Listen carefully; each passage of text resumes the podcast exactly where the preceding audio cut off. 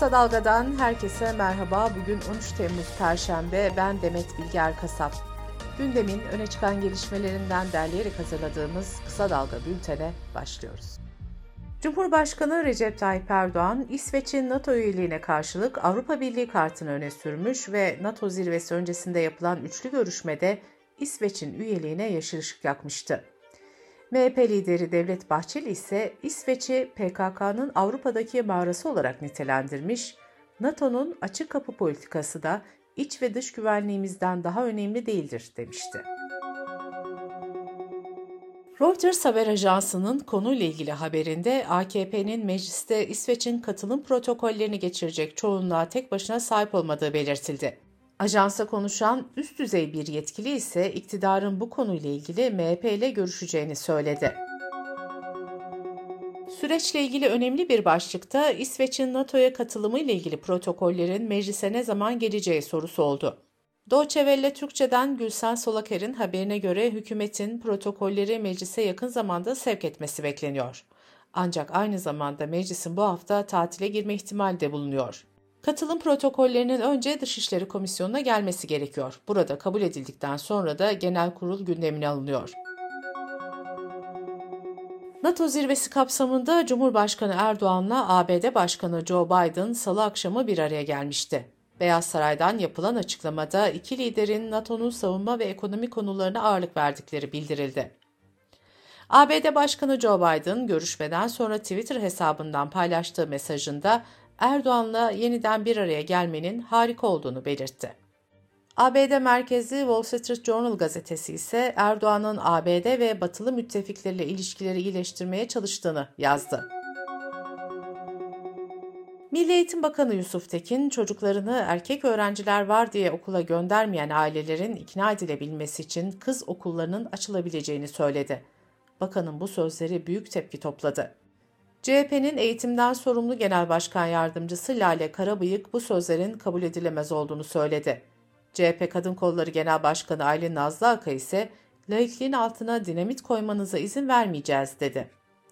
Eğitim İş Sendikası da bakanlığa çocuğunu okula göndermeyen velilere cinsiyet eşitliğini anlatma çağrısında bulundu.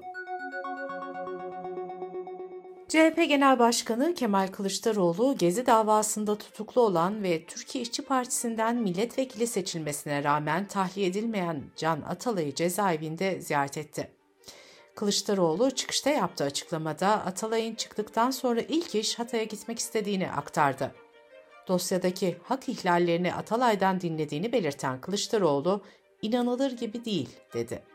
Kılıçdaroğlu hiç kimse milletin oylarıyla seçilmiş, hüküm giymemiş bir vekili cezaevinde tutamaz diye konuştu.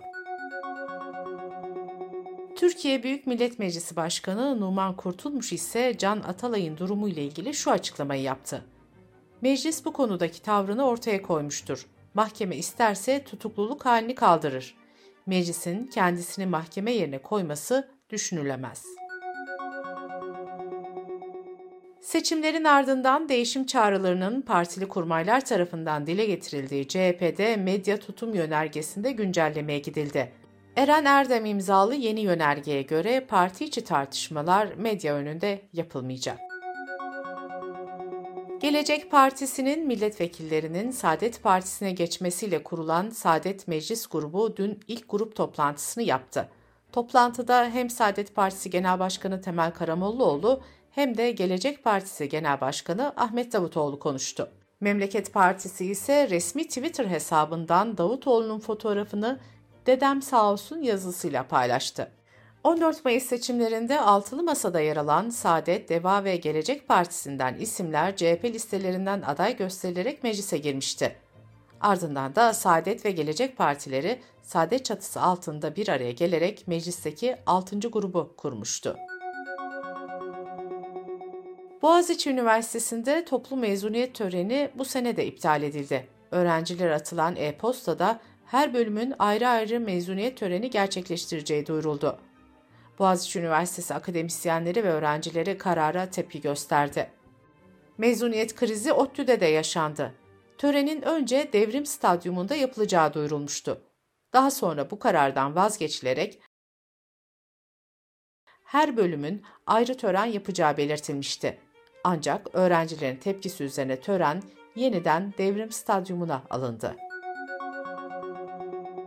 Meteoroloji 4. Bölge Müdürlüğü'nden yapılan açıklamada Antalya'da 17 Temmuz'a kadar sıcak ve kuru havanın etkili olacağı belirtildi.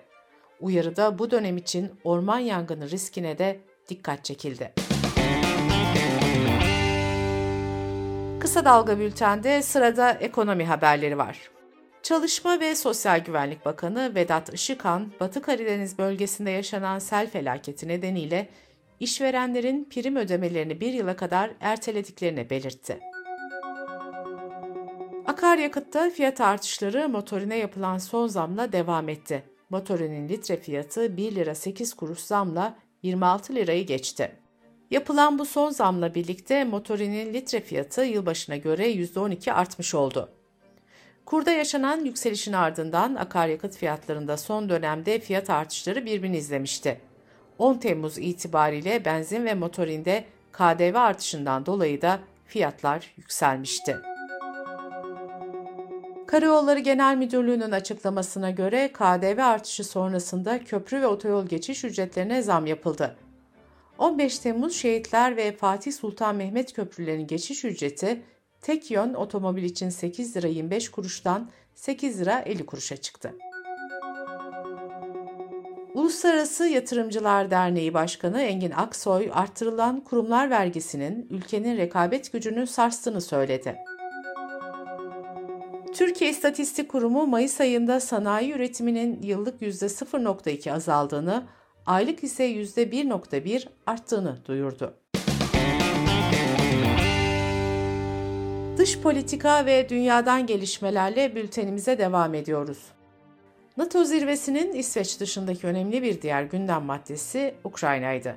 Ukrayna Devlet Başkanı Zelenski zirvenin ikinci gününde NATO Genel Sekreteri Stoltenberg'le ortak bir basın toplantısı düzenledi.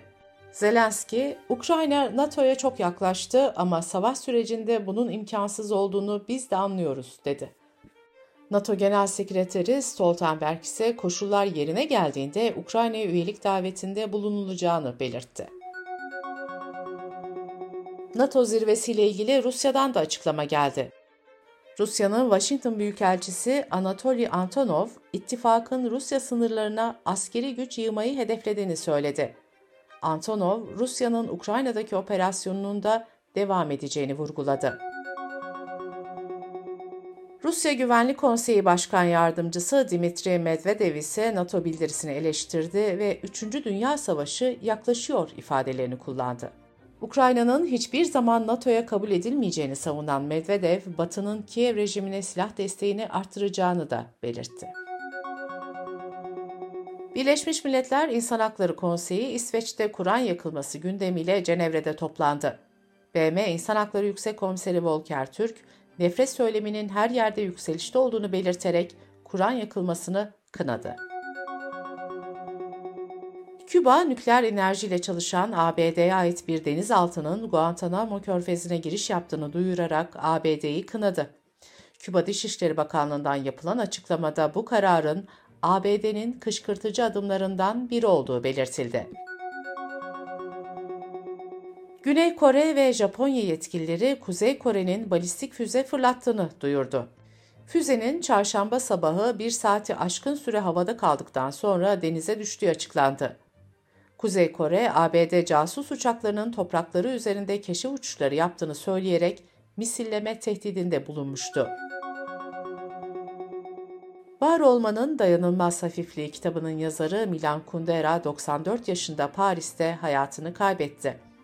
Çekya'da doğan Kundera 1968'de Sovyetler Birliği'nin Çekoslovakya'yı işgalini eleştirdiği için 1975'te Paris'e taşınmak zorunda kalmıştı. Nadiren basına söyleşi veren Kundera, yazarların eserleriyle konuşması gerektiğini savunuyordu. Bültenimizi kısa dalgadan bir öneriyle bitiriyoruz. Yeşim Özdemir'in Profesör Doktor Aksu Bora ile Türkiye'de feminist hareketi ve kadın mücadelesini konuştuğu podcast'ini kısa dalga.net adresimizden ve podcast platformlarından dinleyebilirsiniz.